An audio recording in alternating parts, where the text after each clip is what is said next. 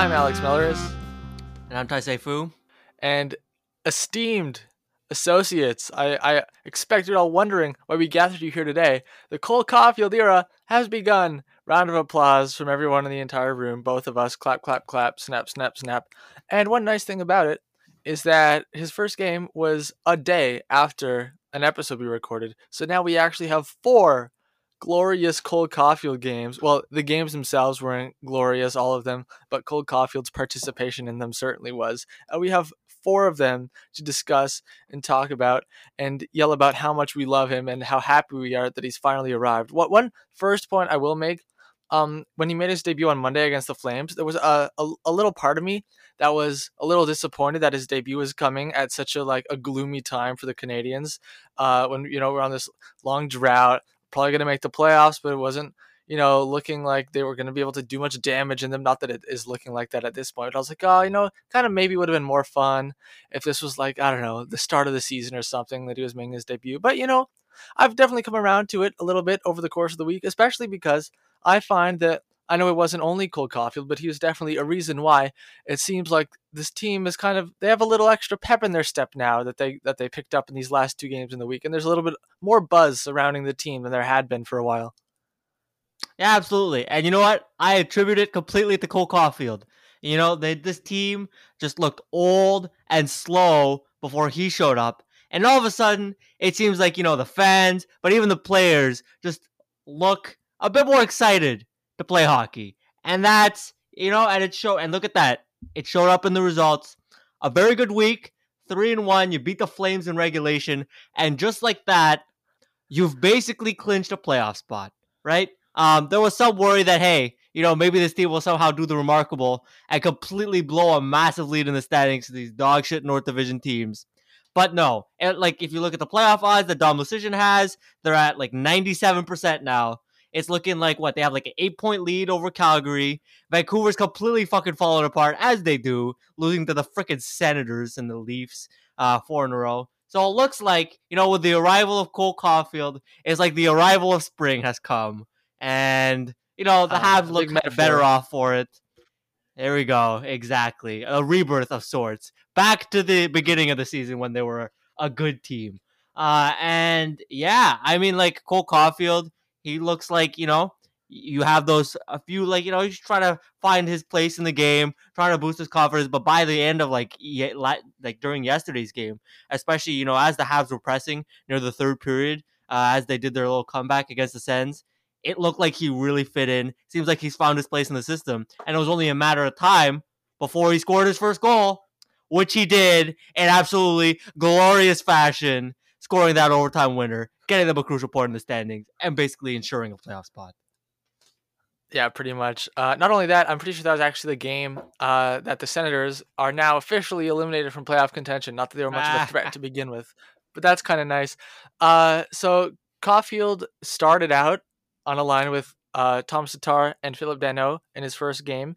Then, as Dominique Ducharme, we've quickly learned tends to do, just kind of, you know, uh, change the lines constantly for no apparent reason, uh, which I'm. I don't know if I'm entirely opposed to it, but I don't know. Anyway, some stability, some some stability from time to time might be nice. Anyway, first is line was for Tar- Tatar and Danault. Then the next game you played with uh, Suzuki and Toffoli, and then what I think is the right place for him for now, at least, is on the third line and his line mates on the third line have been Artturi Lehkonen and Jake Evans. And in those two games, Cole Caufield has been dominant in those sheltered minutes. And I think that's the right thing to do when you have, uh, you know, uh, a superstar prospect. Uh, even the Maple Leafs did it with with uh, Auston Matthews in his rookie year. He started like on the, the third line, and he wasn't getting you know the top defenseman to have to go up against right away. And he scored like what 40 goals in his rookie year, something like that. Even the Devils still doing it with Jack Hughes. He's playing extremely sheltered minutes, and I think that's generally a very good idea when you have a great offensive talent like that. You don't want to have them, you know, go up against whoever TJ Brodie or or Thomas Chabot or whoever the other team's top defensive defenseman is. Uh, too quickly. Eventually, of course, you'll get to that point. But Cole Caufield, I, I saw some of the he had like like an eighty percent shot share or expected goals for or something like that in these past two games, uh, playing against the second and third pairings. So this is absolutely, I think, the perfect spot for him in the lineup for now. Yeah, absolutely. In terms of development, you know, especially like you know scoring forwards, uh, like Cole Caufield, it's a it's a process of really like you know finding your game in the NHL, but as much as possible, you know, kind of bringing the skills that you had that brought you there, and you know making sure that transition is smooth. Um, and you see, you know, a lot of the a lot of you know where when you see you know scoring forwards when they when their development kind of stunts is because maybe they were put into too big of a situation too fast you know they were put on a top line you know facing the best shutdown lines and all of a sudden you can't find your groove and you know as much as we don't talk as much as about you know intangibles and whatnot um you know the confidence thing i think matters especially in terms of you know a young player and so you know boosting this guy's confidence playing sheltered minutes uh playing on a fast line with Lehkonen and Evans. I think I think it's a great fit, and yeah, I really I think like I think first of all I think he's definitely demonstrated that he absolutely fits on this roster. Uh, and also, you know, I think the roster needs him because we've talked about how the offense has dried up. Uh, and you know what they need is a goal scorer like Cole freaking Caufield on the team. And so I don't know what the deal is with the cap situation, and you know what happens when I don't know Gallagher comes back and if Joy comes back. Um, you know, what's the deal there in terms of can they keep him up? But in the meantime, I mean, you have to be playing this guy every night in these sheltered minutes. And it looks like not only in terms of his development, but even just for the whole team, it looks like he can make like a real impact right from the get go. Yeah, well, Gallagher, we're pretty much 100% sure won't be back before the playoffs start, and in the playoffs there is no cap, so uh, there wouldn't be any sort of, you know, you don't have to worry about the cap in the playoffs because it doesn't exist. Which is why Tampa Bay is going to, you know, bring back Nikita Kucherov, all that stuff that everyone knows about. So I, I don't see a way that they take Cole Caufield uh, out of the lineup, even if every single player is healthy because he's clearly one of the best 12. We see he's playing on the third line. He's controlling so much of the play. He gets so many scoring chances. He uh, he had like like three great scoring chances in regulation last night before he scored in overtime, including I think like he hit a post. Uh, so so yeah, he's doing great. That goal wasn't just a fluke, which of course I didn't need to tell anyone. Um, one one interesting thing that's still kind of on the Caufield topic that I've kind of uh, noticed is like on hockey Twitter, this sort of subsection of the hockey fandom that that's kind of the polar opposite to the mainstream of just like you know whoever you know just like oh you gotta just people talking on tv being all serious about hockey or whatever.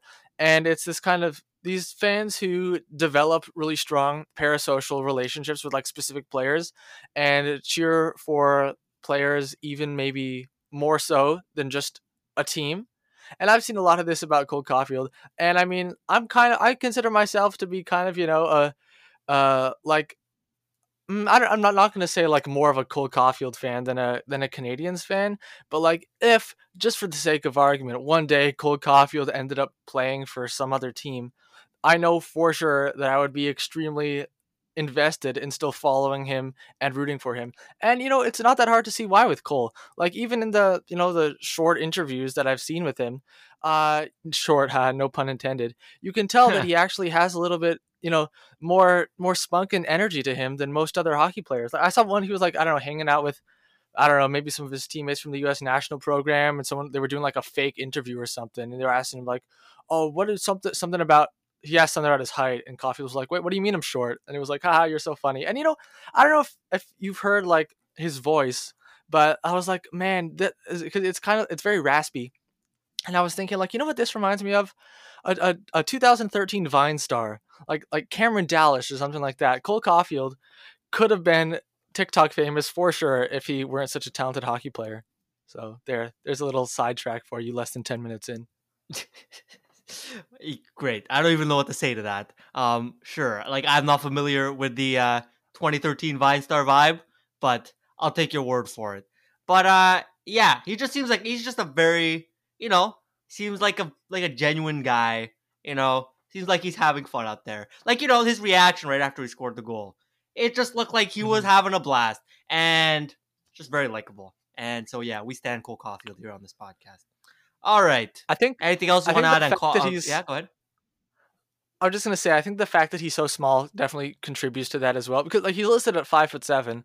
Um, I think it was Ian Tulloch on Staff and Graph, which is a podcast I've been referencing pretty often here lately. But anyway, who said that Cole he's not five foot seven. He's like probably like five five and three quarters or something like that. With most of these players, especially the shorter players, they they jack up the height like an inch or two, or they like I don't. He didn't say that, but I was like, imagine like they measure him like ten days in a row and then pick the tallest one or something ridiculous like that.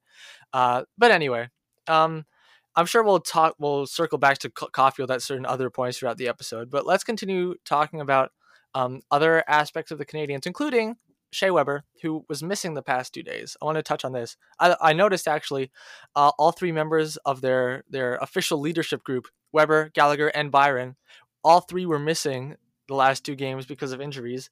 Um, do you actually? Let's see if you remember or or noticed the three players who were wearing A's in their absence. Oh, I, I did not notice at all. So, no idea. Want to guess? You want to you want to clue me in? You don't want to no, guess? I don't even want to. I don't even want. Not you. Okay, all right. Let's see. Uh, did they give Joel Edmundson an A? No. Okay, good. Um, who would they give an A on this team? Phillip Danault? No. No. Oh my goodness. I'm surprised you didn't uh, get the uh, first one.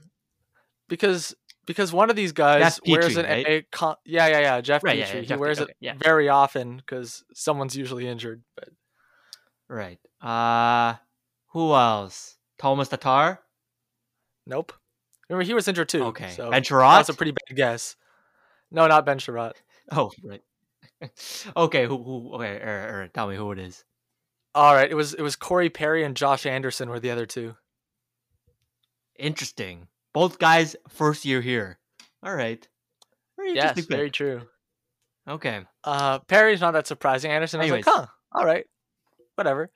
Cool. Uh, so anyway, um, the thing that everyone was pointing out is that uh, wow, this team sure seems a lot better without Shea Weber here, which is kind of rude, but also, I mean, hard to argue with. Not only uh, there are two specific things I want to point out uh, that were better in the absence of Shea Weber. One of them was Ben Chiarot.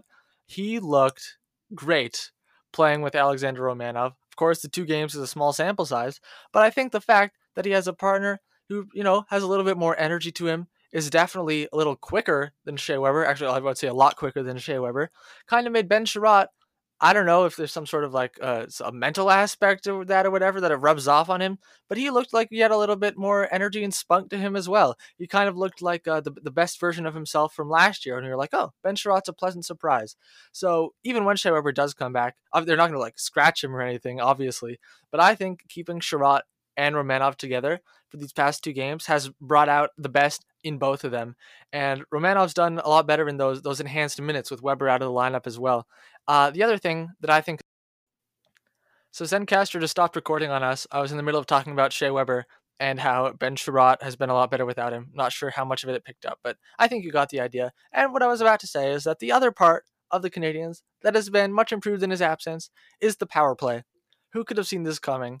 Definitely not all the people who were saying hmm, maybe stop not only putting Shea Weber on the power play because he's pretty slow, but also stop revolving your entire power play strategy about trying to feed Shea Weber on the top of the circle and have him shoot a puck really fast but far wide of the net because it hasn't worked in a very long time.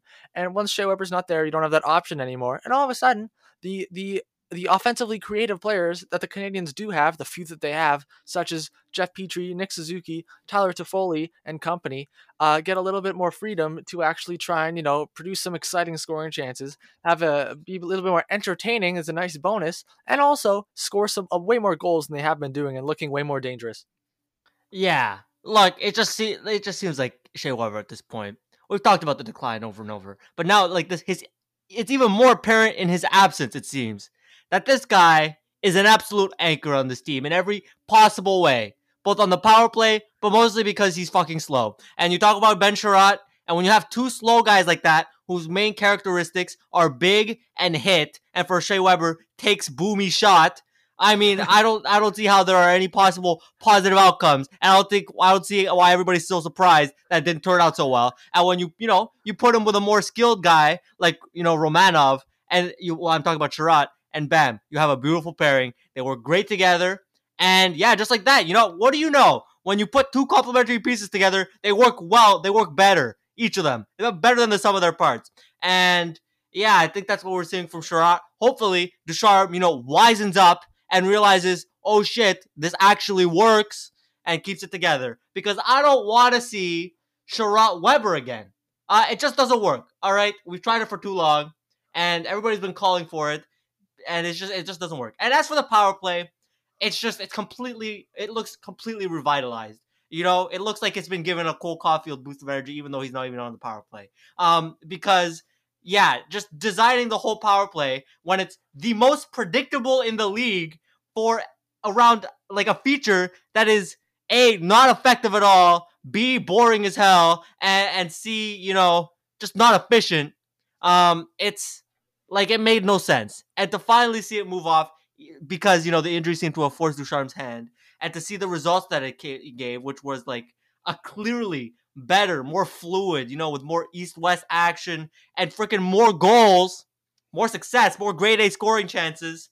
I mean, you have to keep him off the power play now, right? Like you have to. You would think. It makes no sense. It makes no sense to put Shea Weber back there. I mean, this guy contributes nothing. He contributes. No- he's worse than nothing because when he shows up, it's not even like he's a you know like a traffic cone. It's like he's like a traffic cone that attracts like the puck all the time and like no thanks. Uh, so you know, hopefully this is the last of Shea Weber we'll ever see on the power play. Uh, his decline has come, as we've said, uh, for a while now, and you know, it's with that contract, we have to live with it. But we might as well minimize the damage that he does, and putting him on the power play and making him the headliner of your power play. Oh, this shot that goes in like two percent of the time and hits the net maybe like fifteen percent of the time. Uh, it's just it's it's not how power plays work. I don't think it's ever been how power plays have worked in the NHL, but especially now, you know, like in the new age, lateral passes, skill, skill, skill. Shea Weber just doesn't belong, and he hasn't belonged in a long time, frankly. And I don't know if he ever belonged in that role, like as a, you know, feature guy. And so, you know, as we move forward, hopefully we don't see this guy on the power play, and we see his minutes limited more and more because it becomes more and more apparent this guy is a complete liability. He stinks, uh, and you know, it is what it is. But in terms of the contract and him being on the roster, but you know, you gotta minimize the damage because he's doing damage. Uh, and as we see, the Habs are clearly a better team when he's not on the power play. And how I'll even say when he's not on the ice.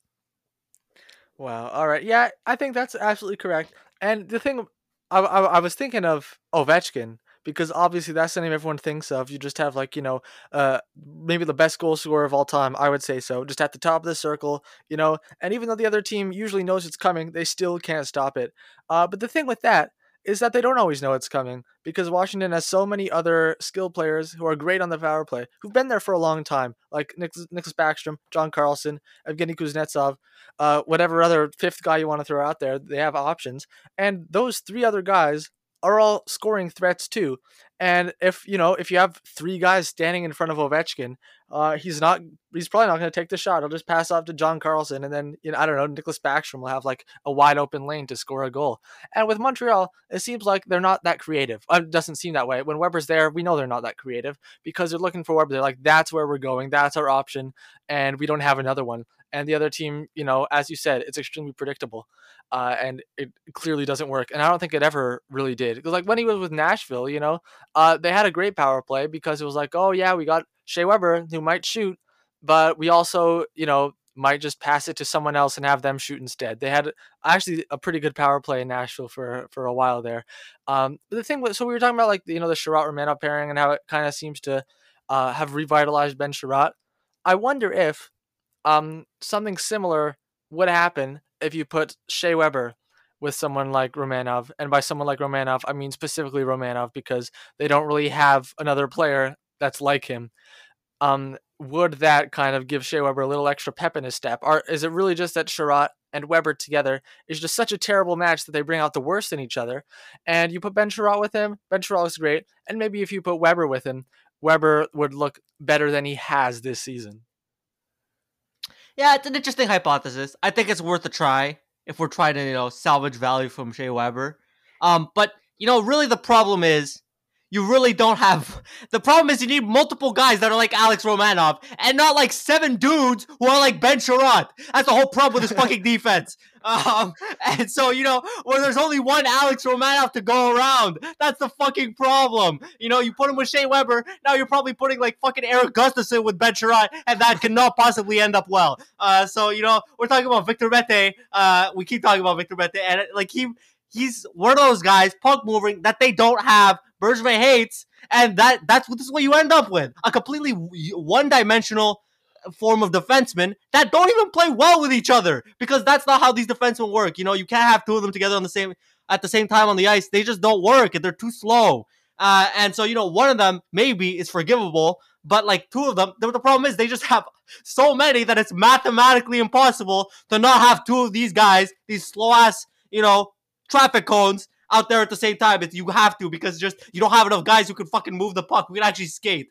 And so, you know, you could talk about, uh, yeah, sure, maybe, maybe, you know, Weber performs better with Romanov next to him. But then what the fuck are you doing with Ben Chiarot afterwards? He's gonna suck. He's gonna be pulling some scrub. All right, unless, you know, okay, well, maybe Brett Kulak's a bit better. But, like, other than that, that's the problem here. You know, there just aren't enough puck moving guys. And you even had a puck moving guy who happened to be 22 years old on your roster, and you gave him away for free. And that's what's so stupid about this. Because it just seems like they're only digging themselves deeper in this slow ass big hit man uh, who they don't work well together when you have two of them on the ice like that.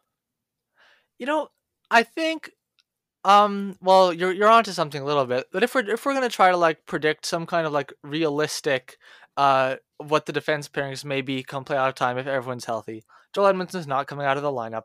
Uh, he'll probably stick with Jeff Petry on what I think of as the top pair simply because Jeff Petry is there. And then you might say you put Weber with Romanov, and then all of a sudden, Ben Chiarot is on your bottom pair. When he's with Weber, he gets top pair minutes, and that's a big part of the reason why uh, he looks bad. Ben Chiarot, put him with anybody on the bottom pair. I think he'll be absolutely fine. Whether that is Brett Kulak or Jon Merrill, I'd prefer Brett Kulak for sure. It's definitely not Erik Gustafsson because he sucks. Uh, but I think that those pairings are probably what we can think of as being you know, a somewhat realistic and not that bad. If I actually had to guess what Dominique Ducharme would do, it's put Chiarot and Weber back together, and Edmundson and Petry as well, keep them together, and then you probably end up with like Jon Merrill and Romanov, and then Brett Kulak out of the lineup again for for some some reason that I can't even start to comprehend. But but we're just spitballing here. Yeah.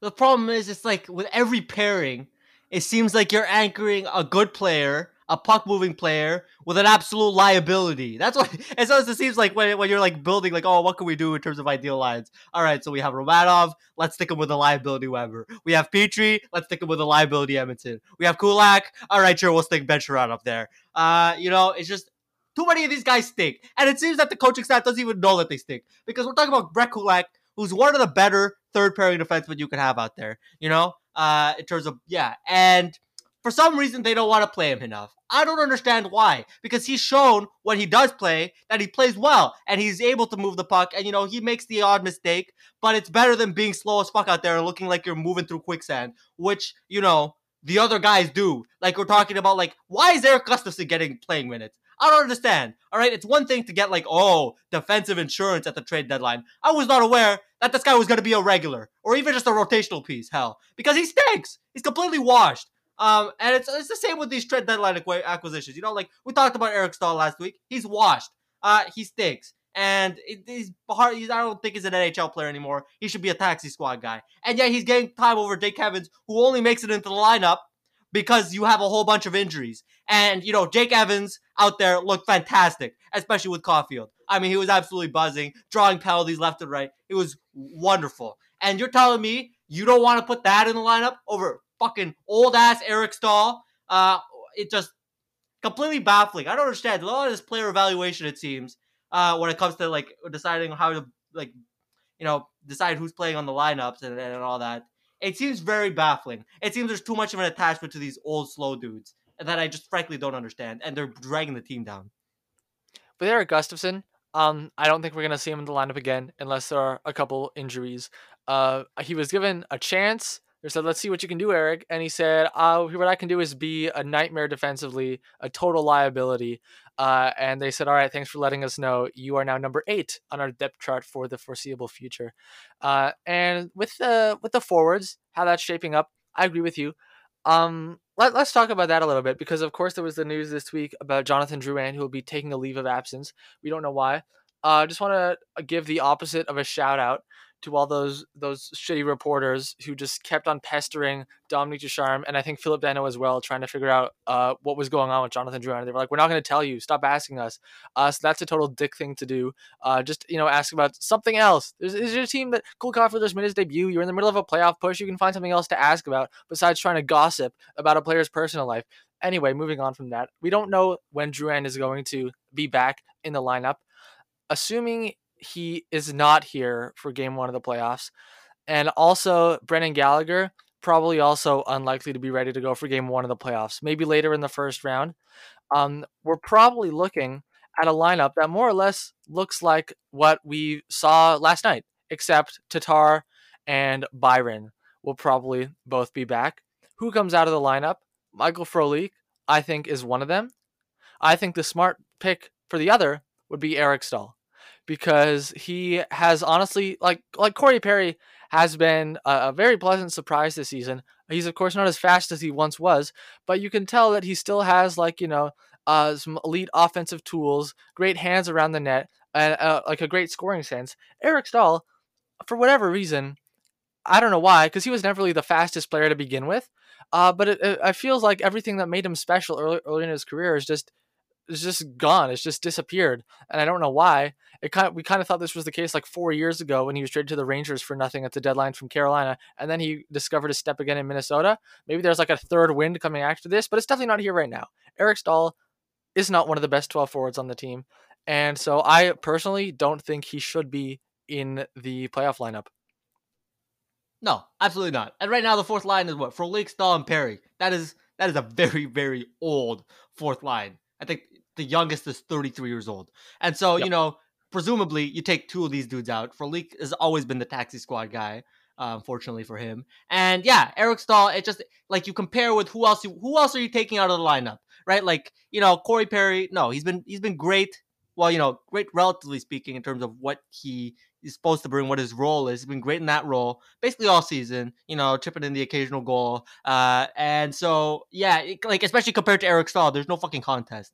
And well, you're going to take one of the young, speedy guys out of the lineup to keep fucking Eric Staal in the lineup. So every night he can just, you know, trudge around looking like he's 36. Um, it just doesn't make any sense. So, yeah, at this point, you know, Tatar and Byron, when they come back, it's just you, you got to yank Frolik and Staal out of there uh, because yeah, they're the two worst players, frankly speaking. You know, there's no real other way to put it.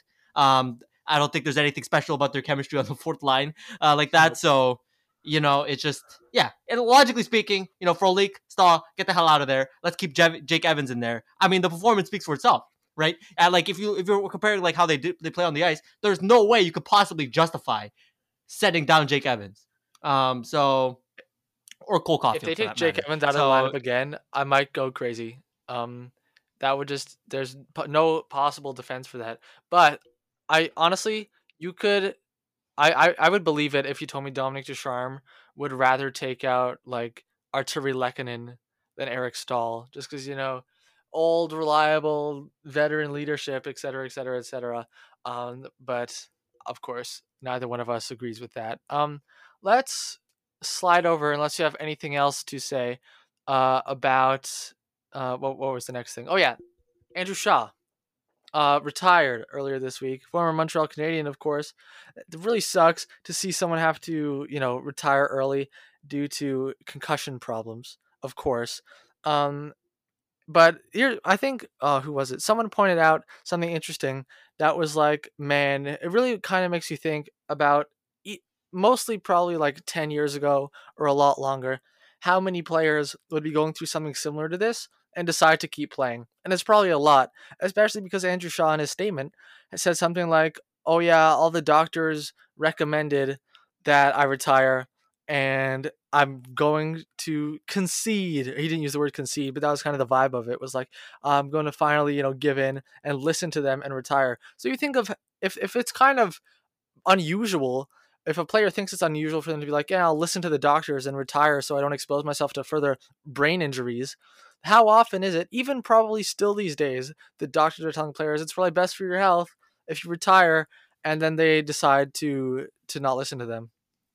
Yeah, I mean, look, it's a whole widespread hockey problem, right? This whole brain injury thing from you know the player, the culture within the players who you know they wanna, they just want to keep playing, and also the league who doesn't want to seem to acknowledge like concussions, the effect of concussion, CTE, and all that. Um, so yeah, I like it's not, it doesn't create an environment that's conducive to these kind of players uh who have concu- like con- histories of concussions to like step away from the game you know because of the pressure that's put on to you know keep playing and that's what they've been told all their lives right uh to tough it out and all that and so you know it's it's you know it, you definitely like it's you you sympathize with Andrew Shaw he's only 29 mm-hmm. clearly want to keep playing but you know good for him for like even yep. if he really doesn't want to like for for actually you know taking the step of stepping away. Obviously, it's a horrible circumstance. You know, we're talking about like multiple brain injuries here, but um, you know, I'll even venture to say it's a pretty courageous move on his part because I'm sure he felt the pressure from people around him and just from the general culture, um, to keep playing because that's what the reality is here. Um, is that hockey just doesn't take these head injuries serious enough.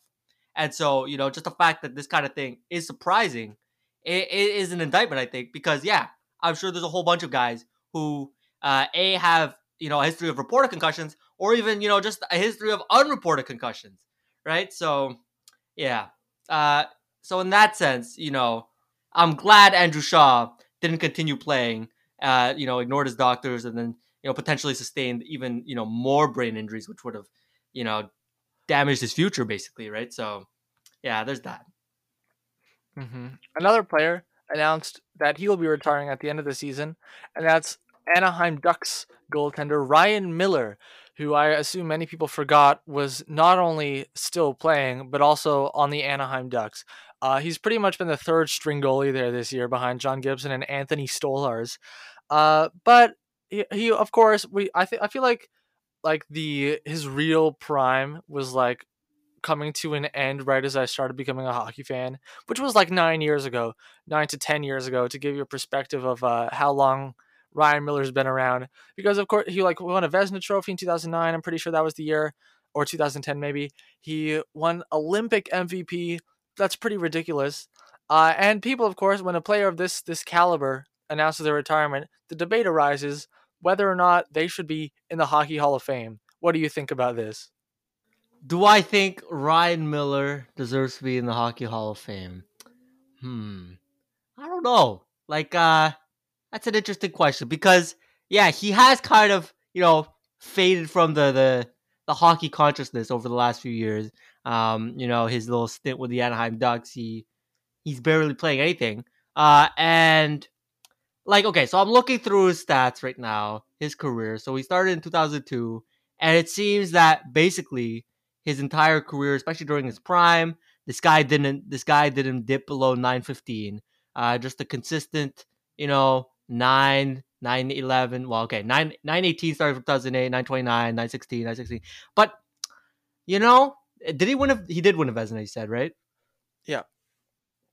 Okay. So one Vezina, an Olympic silver medal, a history of like, you know, of playing very well for a team the Buffalo Sabres, who didn't really know much success. Uh, you know, if you go by the criteria, like what what's his Hall of Fame case though? You know? Like is it the consistency?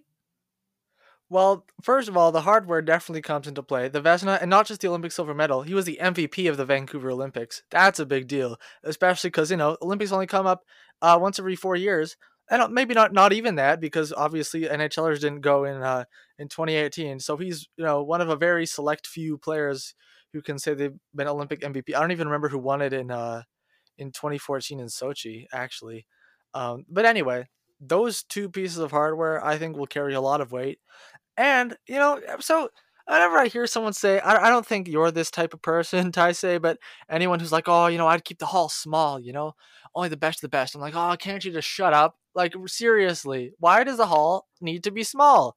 Like you know, let people in. Let there were so many amazing athletes, and even just hockey. There, are, of course, there are so many great hockey players in the entire world throughout history. Let's celebrate as many of them as possible. And I know wherever you want to have your cutoff, it's small, medium, big, whatever. Mine would be, uh, I would let in probably a little bit more than actually probably a lot more than the average fan would want into the Hall of Fame. Wherever you put your cutoff, there are going to be people on the bubble who you have to say no to. Uh, I am pretty sure Ryan Miller would be inside my bubble, not only because of those you know two accomplishments, uh, but because I think you have to take into account the fact that he was pretty much the face of the Sabres franchise for a long stretch of time.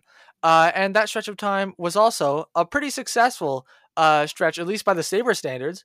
I think they won a President's Trophy, maybe even more than one. Uh, they finished near the top of the regular season standings several times. I think they made like a couple playoff runs, uh, and Ryan Miller was really at the forefront of that. And I think that when a player is, you know, plays at an elite level for an extended period of time, and also had a really big impact uh, in like the sports culture in the city they were playing in. I think you really need to take that into account uh, when you're making the case. So I would put Ryan Miller in the Hall of Fame. Okay. All right. Yeah, I'm not one to advocate for a small hall. Frankly, I don't care too much who makes it into the Hall of Fame. So it's like you want to, you know, like I'm not gonna raise a tantrum about anybody getting in, or frankly, really anybody getting left out. Um, but yeah, you know, like first of all, the whole Olympic thing, like that is the world's fucking smallest sample size. But you know, like like you what 2010, you win the you win the freaking MVP with playing like what six games. Um, but whatever. It's a big event. You know what? Of course, it matters. I, I don't think I don't think that's the what's that? I said it's a big event. It's the Olympics. Of course, that's good. I know it's a small sample, but we're not we're not necessarily only judging like how good they were, even though that's a big part of it. But like you know, winning an Olympic MVP, it's a Hall of Fame. You know, that's like a fame-worthy achievement to win Olympics MVP. You know, so just you know can't be like, oh yeah, but small sample size. Like it's the Olympic sample size. So so there. All right, fair enough. But you know what? I don't. I put. I don't put too much stock into that. But I'll. I'll. I'll give you the the, the whole like you know, if if face of the franchise for so long, and yeah, sure, I'll I'll give it to you. Uh, and that's probably his case. I think like the impact he had on Buffalo as the franchise face for so long. But then again, you see guys like you know like freaking Daniel Alfredsson, like people. Look, I would put out Daniel Alfredsson in the Hall of Fame. Why the hell not? It's called the Hall of Fame, as you said. So I mean, he was pretty famous. So why the hell not? Mm-hmm. Um, yeah. So, but yeah, I think I think like by by other people's metrics, I don't I don't know if he makes it in. Um, you know, I think he's. I would I would if I were to venture a guess right now, I would say he doesn't make it in. Um, but personally, I'd be sure. Why the hell not? Um, I don't have any objections to it. Uh, but you know, if I were to venture a guess based on you know what other people think, I would say he just misses the cut because you know one Vezina, an Olympic MVP. I don't know if it cuts it for some people. You know. Mm-hmm. Yeah, yeah, I understand. I wasn't necessarily making a guess as much as I was making the case for him. Uh, but now I'm lo- I'm looking through all of the uh, Olympic MVPs for the men's hockey tournaments since NHL players started going in 1998. Uh, we had Teemu Selanne win it in 1998. Four years later, it was Joe Sakic. In 2006, it was Antero Niittymaki. Uh, I think that's a goalie for Team Finland. Uh, 2010, Ryan Miller, and 2014, it was Teemu Selanne again. Uh, so there, those are those are your four. Oh, and then it was Ilya Kovalchuk in 2018 when NHLers uh, couldn't go. And of course, in 2022, it'll be Cole Caufield, despite the fact that Team USA will disappoint and not medal. Anyway, um, what can we talk about next? Uh, well, there was that secondary TV deal in the US, which will impact our day to day lives very little, but it's a big deal for the NHL.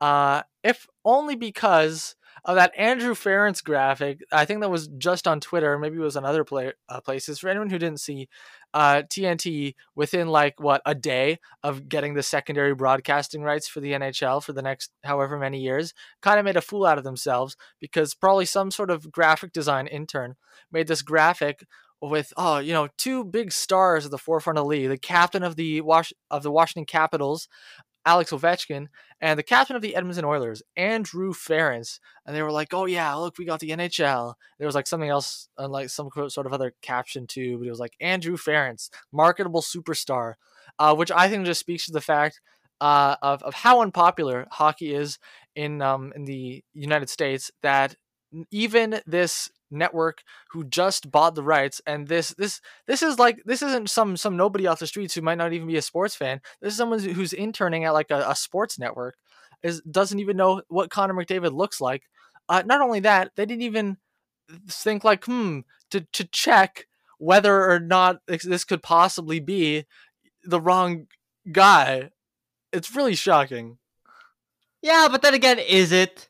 Because like you know, well, okay, it's not like you you you you think about it and how you know vastly unpopular hockey is in the United States in particular, and then you know you think about it and you're like you know these faces. Nobody, if you're not a hockey fan, you don't know who the fuck Connor McDavid is. You don't even know what his face is. You know, it's just there's all just a bunch of white dudes. So you know, I don't think it's that shocking. You know, like some guy typed in oh, Oilers captain on Google, pulled out the first result, and there we go. And like yeah, the, the funny part is they they did it wasn't even on, just on Twitter. They put that fucking promo on TV on the NBA postgame show, and so that thing made it to live air, which is incredible. But yeah, you know, like yeah, it's all part of the hockey marketing problem. You know, like you put a fucking picture of like uh LeBron James or something, except you don't put LeBron James. You say it's LeBron James, and then you put somebody else's face. Everybody will know. Like like your random dude off the street has a solid chance of being like, wait a fucking second, that's not LeBron James. But like, you know, especially in the US, you put a picture of like fucking Connor McDavid.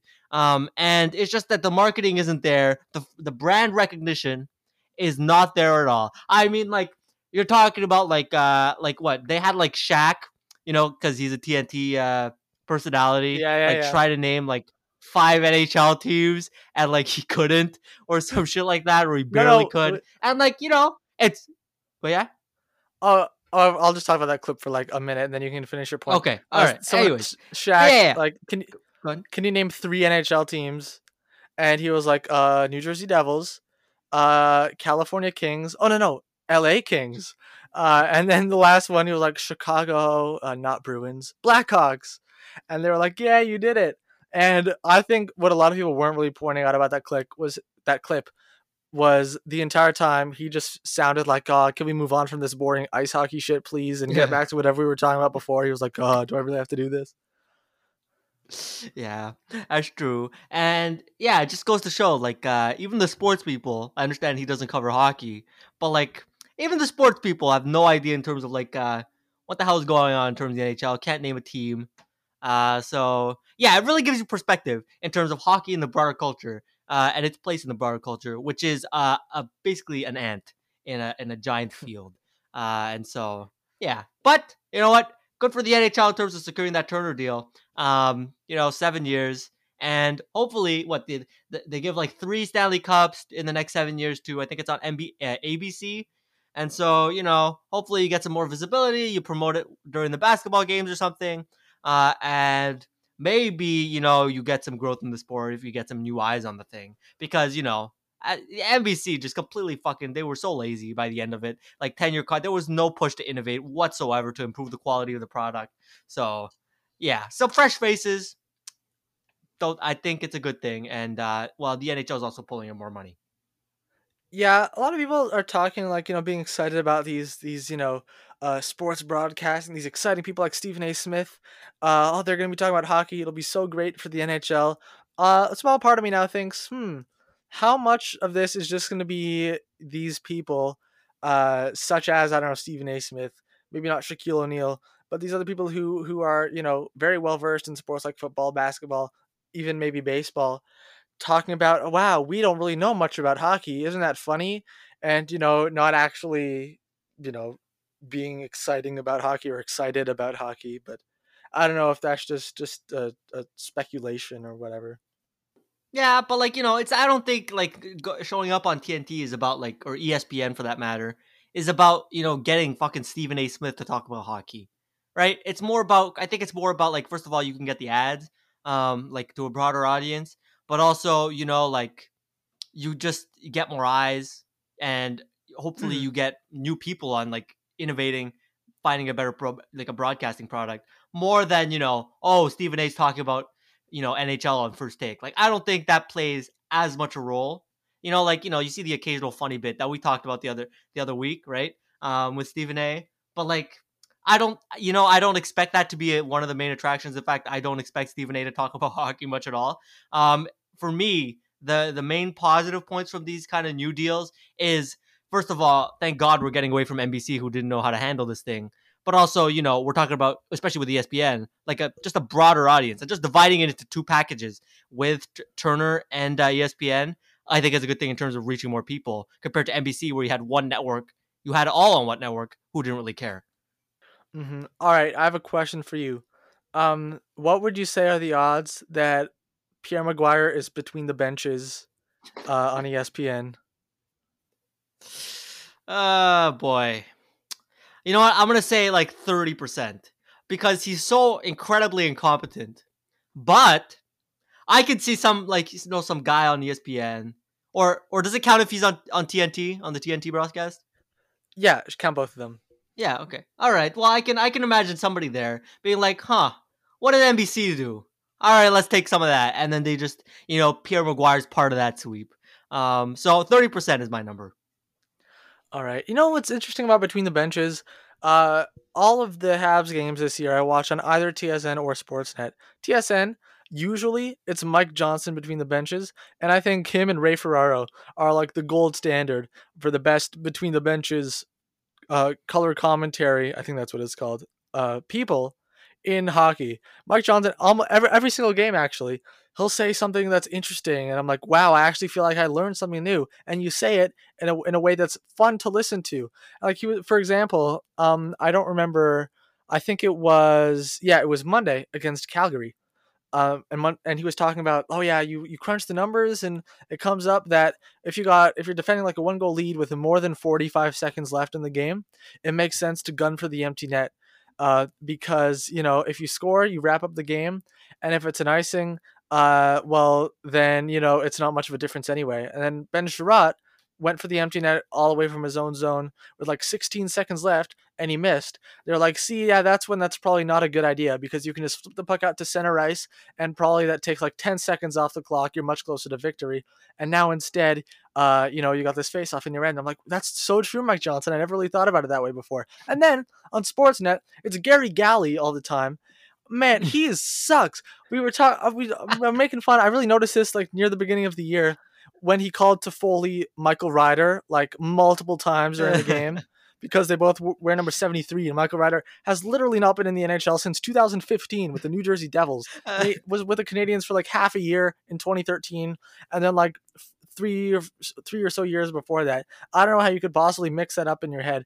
And you know, he constantly he just like he says these things that like I he was something about like um because I think Toffoli was more or less standing where Shea Weber usually stood on the power play at certain points yesterday, and I think actually he he scored from like around there the tying goal yesterday, and he was like, oh, they usually had Shea Weber there. But Toffoli's got more goals than Shea Weber, and then he started laughing at his own joke, and I was like, "This is that's an, like what what value could that possibly provide to this broadcast?" and it's just like on a constant basis, Gary Galley's just saying these things that I'm like that added nothing, and uh, it makes me feel like wow, maybe I would rather be like watching it on like sportsurge.net or some other illegal stream than have to listen to, to Gary Galley every single game. I'm pointing out like, wow, that was a pretty idiotic thing that he just said, but.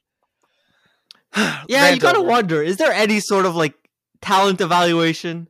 What the hell is going on at these offices? Is nobody watching the games that works for sports that like one of the top brass? Because Jesus Christ, he adds nothing, as you said, and like, do they not care? I don't understand. Do they just want to like hire their friends and like someone's good buzz with Gary Galley, so now he finds himself in the benches every so often spouting his own nonsense about whatever the fuck and laughing at his own jokes? Like it just who's running this thing? Like who who's like, yeah, this is the guy for the job. Like, was he even interviewed? That's what I want to know. Was he even interviewed for this job? Um, honestly, he might not have been. Uh, did they did they you know do any sort of test run? Like, okay, Gary, let's simulate what you're like or like you know okay you do one game and we'll see how you do based on then uh and like they clearly didn't do that because like holy shit uh I don't understand. Like, is there no sense of accountability? Because it's not even. It's like it's so public. His performance is so public. You judge based on how fucking entertaining this guy is during the game, and he he brings no value. He brings no fucking value. So yeah, that just makes me scratch my head a little bit. Like, who's evaluating the talent here at Sportsnet? Like, you know, like mm. what, what? Yeah, I I, I feel like I honestly, well, actually, I don't really know what Gary Galley's background is, but guys like Mike Johnson, Ray Ferraro, I feel like um those between the bench guys, the fact that they have been an NHL player before helps a lot in their analysis and really provides some valuable insight. I'd love to see uh, how Kevin Bieksa does in that role because uh, he's been a great broadcasting revelation for Sportsnet. He's always on like the intermission shows, the pregame show. He says valuable things. Uh, I I think that that's definitely worth a try. Sportsnet, if you're listening, if of course if Kevin Bieksa wants to, uh, let him try out that between the benches because I mean I don't imagine it could be any worse than Gary Galley. So yeah, Gary Galley. I just looked it up real quick. Wikipedia. This guy was uh, a defenseman. He played over 1,100 games in the NHL. Um, wow. Crazy as it is, I would have guessed. But you know, just did. because.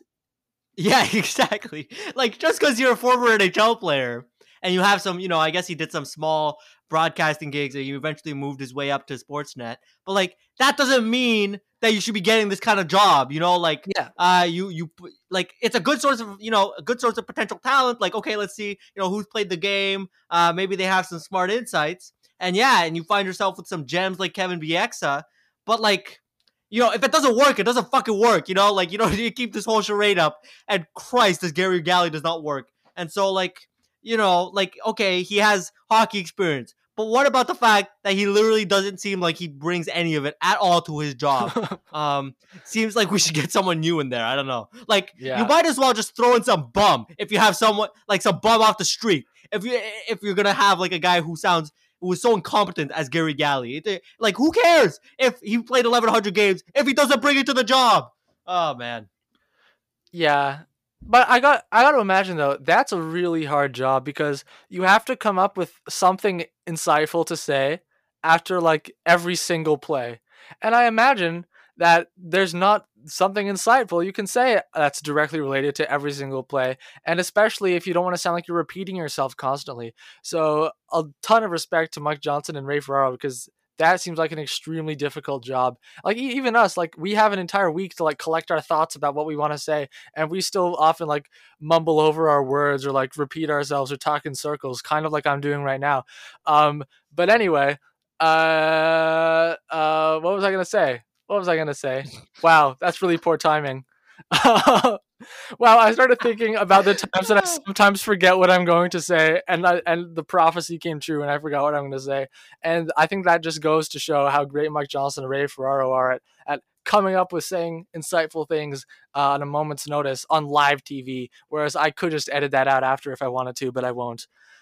Yeah, so like you know, not saying the job is easy, but if you're fucking bad at the hard job, you should get the fuck out of there, Gary Galley. Um, yeah. you know, like Christ, why can't they just try some new people out? I don't understand. Like, you know, I understand, oh, you want to create a sense of familiarity, but I don't want to be familiar with garbage, all right? Like, come on. I don't want to be uh, familiar so, with garbage. Like, yeah. yeah. So just, uh, I don't see it happening anytime soon. But we might as well, you yeah. know, get it out there and maybe we could make something happen. You know, not wishing Gary Galley unemployment or anything. Just like, you know, not between the benches. Just find a different role for him for crying out loud. Mm-hmm. Uh, let's slide over to uh, to some happier news. Uh, on the back of some upsetting news from I think a week ago, when it looked like the Women's World Championships were going to be canceled, uh, and apparently, probably due almost entirely to public pressure, they're back on, not at the same time or in the same place, uh, but they're going to be taking place this August. Uh, 20th to 31st, I believe, are the, the dates, the tentative dates at least. Uh, they don't have a place yet, but apparently they're committed to making it happen. So good on the IIHF for uh, for righting this wrong and allowing these players to to play in their world championship. Yeah, good for them. Hopefully it works out. You know, it seems that what it's three months away. They don't even know where the fuck this thing's gonna happen. But you know, they they seem they seem committed, so that's a good thing. And you know, keep track. You know, August twentieth, thirty first, if that happens to be the dates, I think it's a good time for uh, you know, if if you want to showcase this thing. Uh, because in the hockey world, there's really like almost nothing going on in August, right? So, mm-hmm. in terms of like, okay, people are starving for hockey content. What can we give them? Women's World Championship. I think that's a good timing for that.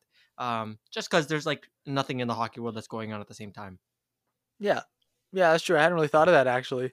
Um, maybe they could. I, they probably wouldn't do that every year. I think they like to generally have the men's world championship and the women's world championship around the same time in like May. Which speaking of the men's world championships, not to switch off it too fast, but like usually a bunch of NHL players who aren't in the playoffs end up going. When are those happening this year, and who's playing in them? I don't know. Anyway, not really that. I thought important. I heard Gerard Gallant is the coach. No. Oh yeah, yeah I did I see that. Uh, yeah. Well, he currently is unemployed, so they couldn't leech uh, some NHL. Imagine an NHL coach who was like, "Yeah, I'm leaving my team for like the end of the regular season to go coach the World Championships." yeah. So where are where, when is this thing happening? So is it May 21st to June the 6th? Um. All right. It seems in terms of rosters, I don't see anything. Okay, well, mm, whatever. No one, I guess no we'll one cares about that tournament in a normal year. So if it's going to be exactly. like a bunch of college players and junior players, then I think probably even less so. Uh, anyway, before we get yeah. to our uh, trivia, let's acknowledge uh, Jake Virtanen. Uh, I assume everyone would have heard at this point, but basically, uh, Jake Virtanen is now a confirmed man, I was about to say scumbag. That word isn't even enough. So basically, here here's what happened. Um, someone came forward with allegations that uh, I'm I'm still I'm not sure exactly when this happened, but basically, Jake Virtanen uh, invited this girl into his hotel room, and basically pestered her repeatedly over and over and over for sex, and she said several times, "No, I don't want to have sex," and eventually, after many many many many pesterings and after she even got close to leaving the room altogether uh he ended up or sorry she ended up giving in. And so this is rape. And I don't use that word lightly for sure, but she didn't say yes, and he had sex with her anyway, and that's what rape is. So Jake Virtanen absolutely sucks. The Canucks placed him on leave.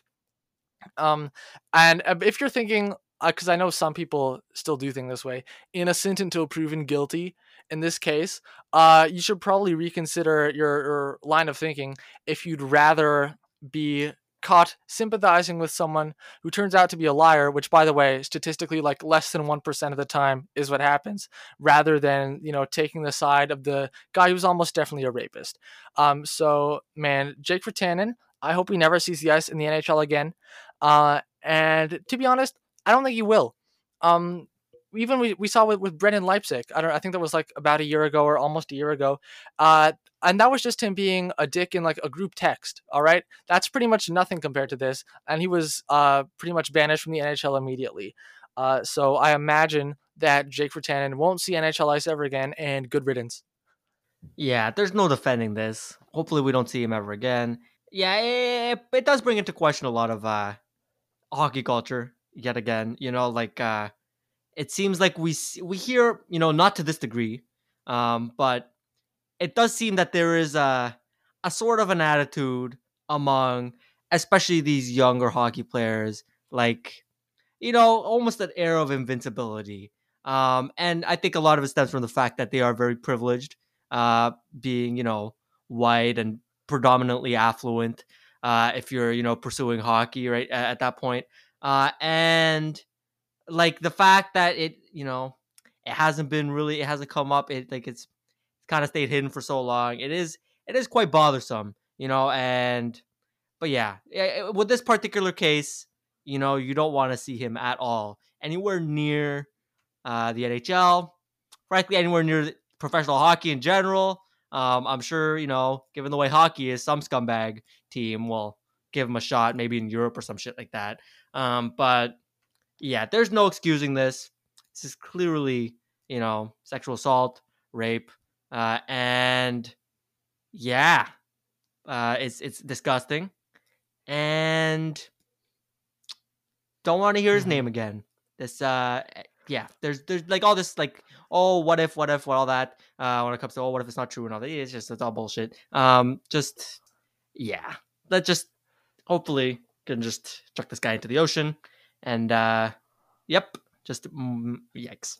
All right. Uh, a couple other uh, small things actually before we do trivia. One of them, I thought I'd shout out that today is the ninth anniversary of Marc Bergevin being hired by the Montreal Canadiens. Nine years. You know, if he stays on this job for another like 16 months, he will have been in charge of this team for more than half of my entire life. My like my entire existence will have been mostly filled with uh, with Marc Bergevin being GM of the Canadiens. If it's just like let not even a, another year and a half, all right, that's too much. I'm gonna call for him to get fired again, but I thought I'd shout out that anniversary. Very miserable one, it seems. Um, but yeah, crazy. Like he he's one of them. Like where is he in terms of ranking for longest tenure GMs? He's up he's there now, five. right? Like Jesus Christ. It's it's baffling because like what the fuck has he done for us? he hasn't brought us any sort of prolonged playoff success or building a juggernaut. Uh, he just kind of mm-hmm. took a mm-hmm. core that was pretty good. He reduced it to nothing, and then he's built a core that's pretty good, but he still can't seem to find the proper way to build a roster. So uh, yeah, the the nine years continues. Hopefully, it's not much longer than nine years. But uh, you know, with Jeff Molson's little thing going on with Bergevin, I don't frankly, I, I, would be surprised if he was fired right now at any point mm-hmm. soon. But we can always hope. Marc Bergevin actually is the seventh longest tenured GM in the NHL after David Poile, Doug Wilson, Bob Murray, Stan Bowman, Doug Armstrong, Kevin Cheveldayoff. Uh, yeah, that, those are the six. And Marc Bergevin is number seven. And Jarmo Kekalainen is number eight. Jim Nill and Brad Treliving round out the top 10. And Jim Benning's number 11. Anyway, uh, and the other final thing before we do the trivia, uh, I what I didn't want to mention it last week because it hadn't been fully confirmed yet, but now we can officially say uh, something remarkable has happened, which is that Taisei's fantasy team called Jack Johnson and my fantasy team, Cole Caufield's Stuffed Animals, are meeting in the finals of our 12 team league. It's a two week final, uh, so that's halfway done at this point. Uh, after a very poor start to the week on my end, I am currently beating Taisei by a score of 224.95 to 208.4. And this is also uh, very interesting because in our 12 team le- league in the regular season, Taisei finished third and I finished fifth. Uh, so somewhat both of us, but especially me, uh, I, I, I, think of myself as being kind of a Cinderella story of this playoff. I beat the, the, the fourth seed, then I beat the number one seed in the semifinal, and now I'm the underdog once again against you, and uh, I'm currently in the lead. All right, we'll see how it holds up. Uh, by the time next episode rolls around, it'll be the day after this the fantasy season has concluded. Uh, right now, there's only one game going on: Tampa Bay, Detroit. Shout out to Blake Coleman, who I just picked up last night. Uh, thanks to your advice, and uh, yeah, yeah, he's out here man, scoring a goal. I'm kick, I'm kicking myself for that one because we have a maximum of four claims per week, and I'd already used up my four claims, and Taisei still had uh, at least one, I think. Uh, so I asked him, like, "Are you picking anyone up for tomorrow?" And he said, "Oh, thanks for reminding me. Maybe I should." Uh, so Blake Coleman, if you do anything of significance today, I'm going to be very upset. Uh, please, not even a shot on goal from you would be nice. Uh, well, so he's already scored a goal. He what? He already scored a goal. He has four shots on goals and one goal. What a legend! Six points already. Banking it, banking wow. it. Anyways, I can't believe. All right, I can't believe. And you, so you like you wouldn't have picked him up if I didn't ask if you were picking no. up. The plan was not to pick anybody up. I was gonna let uh, the one claim go by, but anyways, and I was like, oh, who wow. can I pick up? Let's pick up someone on the Lightning. All right. So uh, thanks to you, I'll take those six free points. Ouch. Okay, drop Josh Anderson by the way. If you want him, you can pick. Yeah, him. Yeah, you did. Uh, Who, by the I way, I was, I, that he was about to score an empty net goal the other day, and I was like, "No, ah. don't touch it! Don't touch it! Don't touch it! Don't touch it!" And he didn't touch it. He let Toffoli have the goal, and I was like, "Yes!" What can I say? What can I say? He's a class act, and we love that on the fantasy team. You know, we love yeah, gentlemen. You love when he conduct. just could have easily got given you four extra points, but just didn't instead. Yeah, right. exactly. You know, what a class act. All right, okay. On to our trivia. Unless we have anything, I don't think we have anything else to add. Let's do the trivia this week, in honor of our Lord and Savior Cole Caufield, we have ourselves a, and his accomplishment this week. We have a quiz about Habs scoring their first NHL career goals. Oh. All right. So I have a list of 10 players who's all of them. So listen to this criteria, all right? They all scored their first goal with the Habs. They're either A, still with the Habs, or B, spent at least six years with the team and played within the last three years.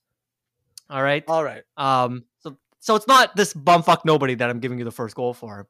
You know, I didn't want to make it too impossible. All right. Right. Right. So what I give you, you have to identify the player who I'm talking about. And what I will give you is the date that the first goal happened, the goalie, their current the goalie who was uh involved in the play, who gave up the goal, the current yeah. goal total, their the player's current goal total, and the player's current number of games that they've played. All right. All right. Okay. Okay. This sounds good. Seems seems pretty straightforward.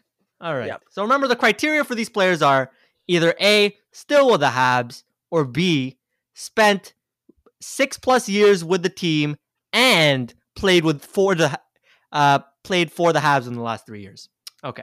All right. So All in right. the last three years, like so like the 2018-19 season. Oh shit. Five years. Five years. Five years. My mistake. Oh, five years. Okay. I okay. see. Five years. Okay. So so like so either this season, 1920, 18-19, 17-18, or 16-17, they would have had to play in it, one of those seasons. Exactly. Got it. Yes. All right. Okay. So here we go. All right. First player. the date was April 6th, 2019. Goalie was Freddie Andersen. Current goal total four, and they've played 28 games in the NHL. All right, I think this is probably the the biggest slam dunk out of all of them. You you were talking about Ryan Poehling. Easy, easy. What absolute legend! Scored three quarters of his current goal total that one game. All right, that's an and easy one. Oh, actually, we didn't set a threshold. Oh yeah, we didn't set a threshold. But actually, about Poehling, I was gonna say I was actually at the Bell Center for the only goal of his career that was not in that game.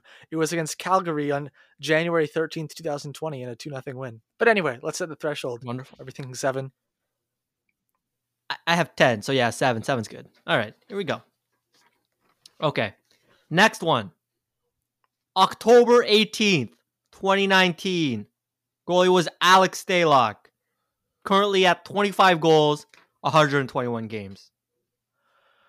Okay. Oh, all right. Yeah, yeah, yeah. I know. I'm, I'm pretty sure the answer here is Nick Suzuki. Yes. Very nice. Two for two. All right. Next one. Also, October 18th, 2019. Goalie. Still Alex Stalock. Currently at five goals, 194 games played. Victor Mete. I remember when you said Stalock, I was thinking, oh, is this Mete? And then I was like, 25 goals. And I remembered that Mete and Suzuki both scored their first career goals in the same game. So this one is Victor Mete. All right. Good going. Okay. Next, we have October 15th, 2016. Craig Anderson, currently at 59 goals, 332 games played. Huh, 2016. What what rookies did they have that year? Um wait, how many total goals do they have now?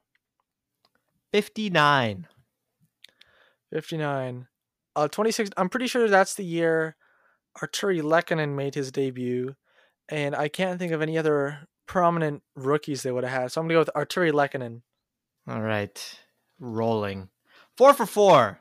Maybe I should have made it easier. Maybe I should have made it harder. Maybe I should have thrown in a scrub. Like, mm. anyways, all right.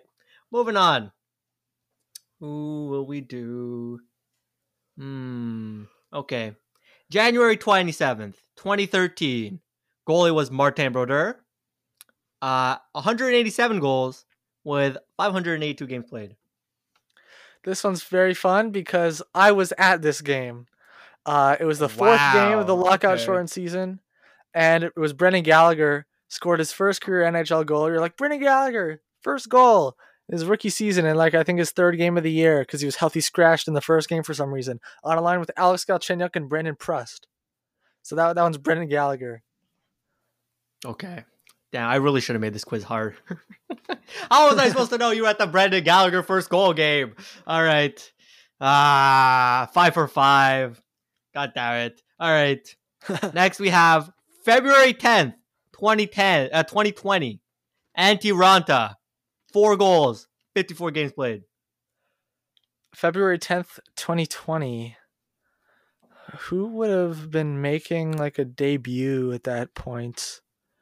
Uh, in the middle of last season, that ended up ending like, huh? This is the first one that's giving me a challenge now, because I'm I'm kind of drawing blanks here. Um, hmm. All right, I'm I'm pretty sure Alex Belzile didn't play any games, so I don't think it's him. Um, first career goals. Let's see. Well, Romanov wasn't here yet. Are there any other like young defensemen who might have? Oh, huh. Cale Fleury, I feel like had one goal last year. I feel like it was earlier in the season though. I think it was like in December, or November, or something. So I don't think it's Cale Fleury. Um, what forwards? All right. Well, not Suzuki. We know. Uh, not Kotkaniemi, of course, because that was like his his third season, second season. Um, not Caufield because he just made his debut this week. Uh, not Poehling, obviously. Um, what other youngins did they have bouncing around last year? Uh, all right, let me think of the, the, the current roster. Oh, wait, wait, wait. Ooh, Evans. Huh. Yeah, I, I feel like that's the best I can come up with. I'm gonna go with Jake Evans. That's right. Process of Hey. elimination. It's Jake Evans. Yep. February 10th, 2020. I didn't know it was that recent. But yeah, he's only played last year was his rookie season. I completely forgot. Feels like a million years ago. okay. All right. Next up, we have November 1st, 2018. We have Braden Holtby in net. And the person has 22 goals, 165 games played. All right, I'm pretty sure this one is Jesperi Kotkaniemi. Yeah. Freaking heck. You've already beat the game. Very nice. Look at me go. Ah, seven Yeah, seven. that was, yeah, this quiz I feel like it is easy to just like think through by process of elimination. Like, all right, who's making their debut around this time, and you can usually get it by that way. That's true. All right. Next up, we have October 15th, 2005. Goalie was Ed Belfour. And we have 233 goals for this player in 1,001 games. Ooh. All right. So this is a player you said who who uh, scored their first goal with the Habs and has played for them within the past. Oh, is it Tomas Plekanec? It is Tomas Plekanec. Very nice. And all right. Um, next up, January 22nd, 2013. Scott Clemmensen in net.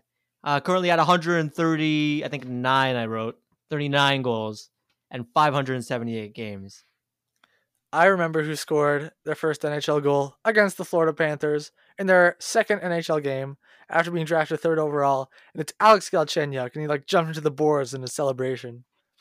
okay, yeah. All right, let's see if I can trip you up with the last one. All right, let's. January 2nd, 2009. Also fucking Scott Clemmensen in that four years prior.